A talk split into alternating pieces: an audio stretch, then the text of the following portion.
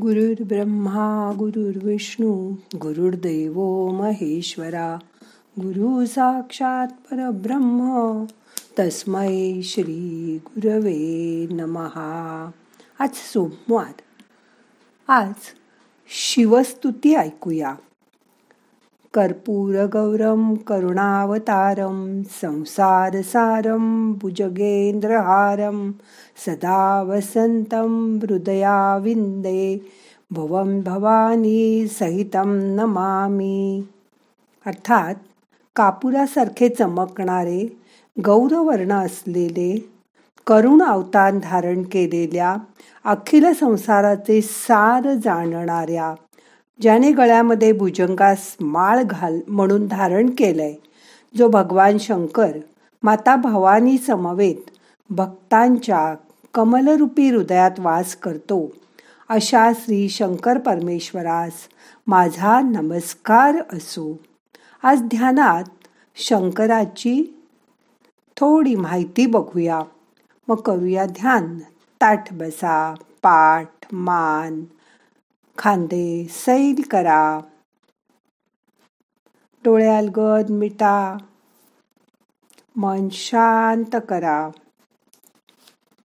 बऱ्याच वेळा श्री शंकर हे संपूर्ण निळ्या रंगात दाखवले जातात पण ते संपूर्ण निळे नसून आपला रामदास स्वामी लिखित लवथोती विक्राळा ही आरती नीट ऐकली. तर कर्पूर गौरा म्हणजे कापरासारखा पांढरा शुभ्र असा त्यांचा वर्ण आहे. फक्त त्यांचा कंठ निळा होता. त्यांचा संपूर्ण परिवार पांढरा शुभ्र आहे. त्यांचा वास वास्तव्य हिमालयात आहे. त्यांच्या जटेत गंगा आहे ती पांढरी शुभ्र आहे. त्यांची पत्नी गौरी ती गोरी आहे. त्यांच्या समोरील नंदी म्हणजे आ आणि नंदी आनंद हाही पांढरा शुभ्र आहे. श्री शंकराचं दर्शन घेण्यापूर्वी नंदीच्या वृषणाला हात लावण्याची पद्धत आहे. नंतर नंदीच्या शिंगावर अंगठा आणि तर्जनी ठेवून त्यातून शिवाकडे आधी पाहायचे. मग कासवाचे दर्शन घेऊन गाभाऱ्यात प्रवेश करायचा असा नियम आहे. एका शापामुळे शंकरांना पृथ्वीवर मृत मूर्तीरूपाने न पूजले जाता पिंड किंवा लिंग स्वरूपात राहावे लागले आहे. शिव हा शब्द विष म्हणजे प्रवेश करणे विसा हा इंग्रजी शब्द यावरूनच आला असावा असं वाटतं. तो अक्षरशः त्यांच्या कामाच्या स्वरूपावरूनच घेतला गेला आहे. त्याचा संबंध मी इथे सरळ सरळ न देता पुढील वर्णन वाचून घ्यावा अशी विनंती शं म्हणजे शं करोती इति शंकर. शम म्हणजे कल्याण होणे आणि करणे. म्हणजे करणारा शं कर म्हणजे कल्याण करणारा. पिंड हा शब्द जे सूक्ष्मात आहे तेच स्थूलात आहे.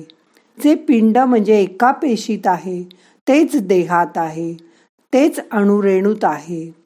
आकाशगंगेमध्ये आहे असं दर्शवते. लिंग आणि अंग असे देहाचे दोन भाग असतात. अंग हे मुख्य असतं. शिवलिंग हे वरील लिंग व ज्यावर ते लिंग आहे ती शाळुंका अशा दोन भागांनी बनलेले असते.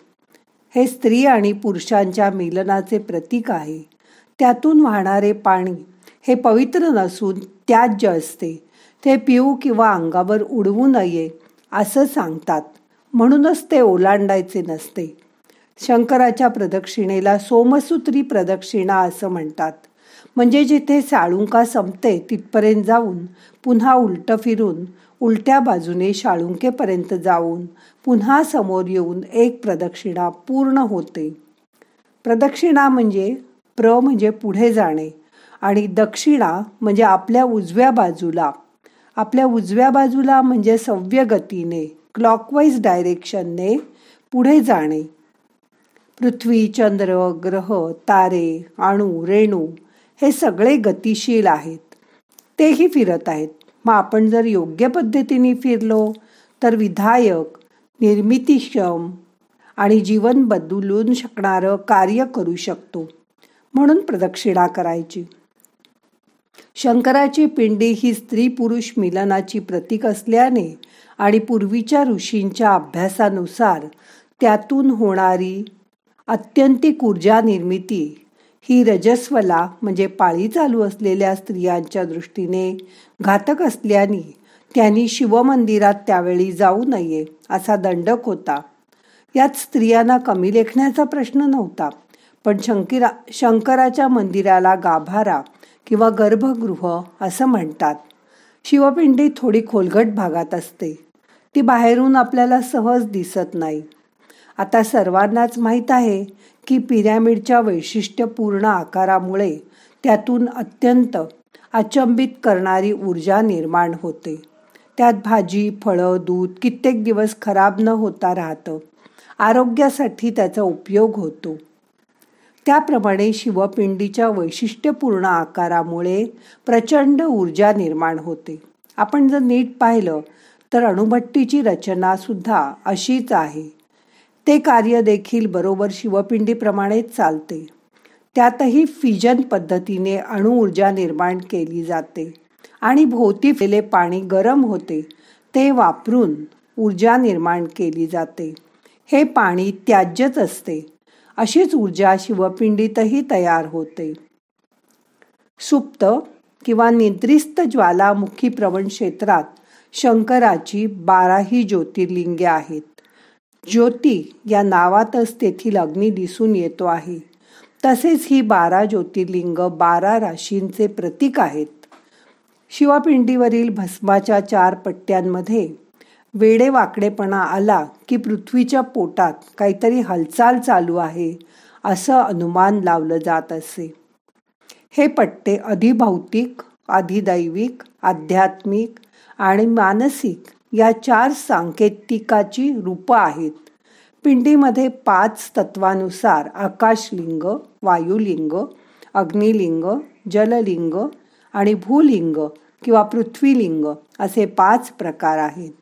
आपल्याला माहीत असलेल्या रामायणातील गोष्टीत श्री शंकरांनी रावणाला दिलेलं लिंग हे भूलिंग होतं. त्यामुळे ते त्यांनी पृथ्वीवर ठेवल्याबरोबर ते पृथ्वीरूप होऊन गेलं. अर्थात ते जमिनीला चिकटलं.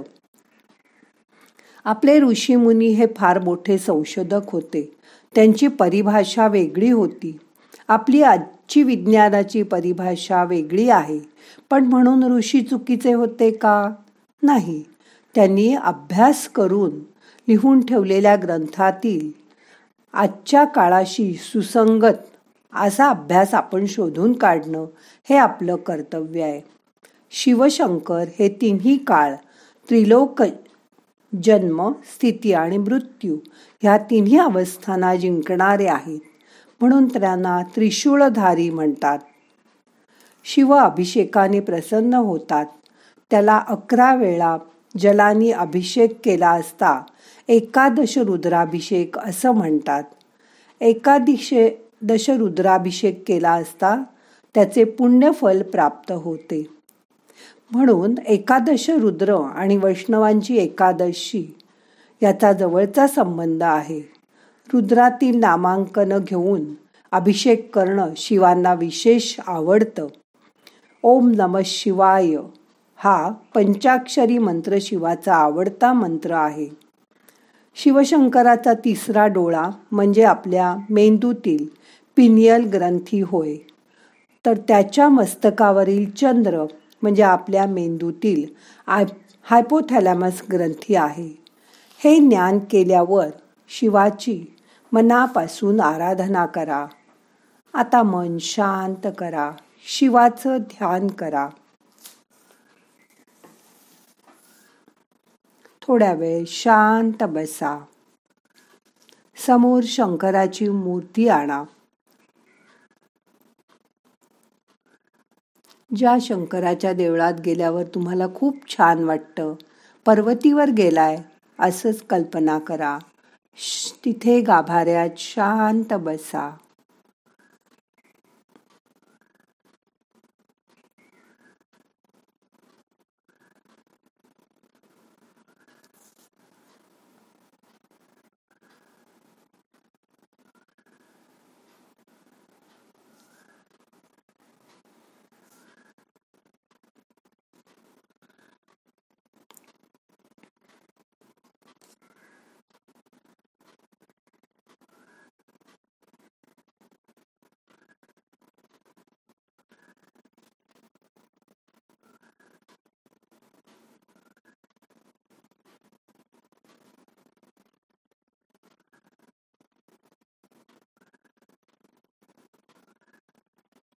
आता मन शांत झालंय. आता आजचं ध्यान संपवायचंय. मनाला जाग करा प्रार्थना म्हणूया. नाहम करता हरि करता हरि करता हि केवलम. ओम शांती शांती शांती.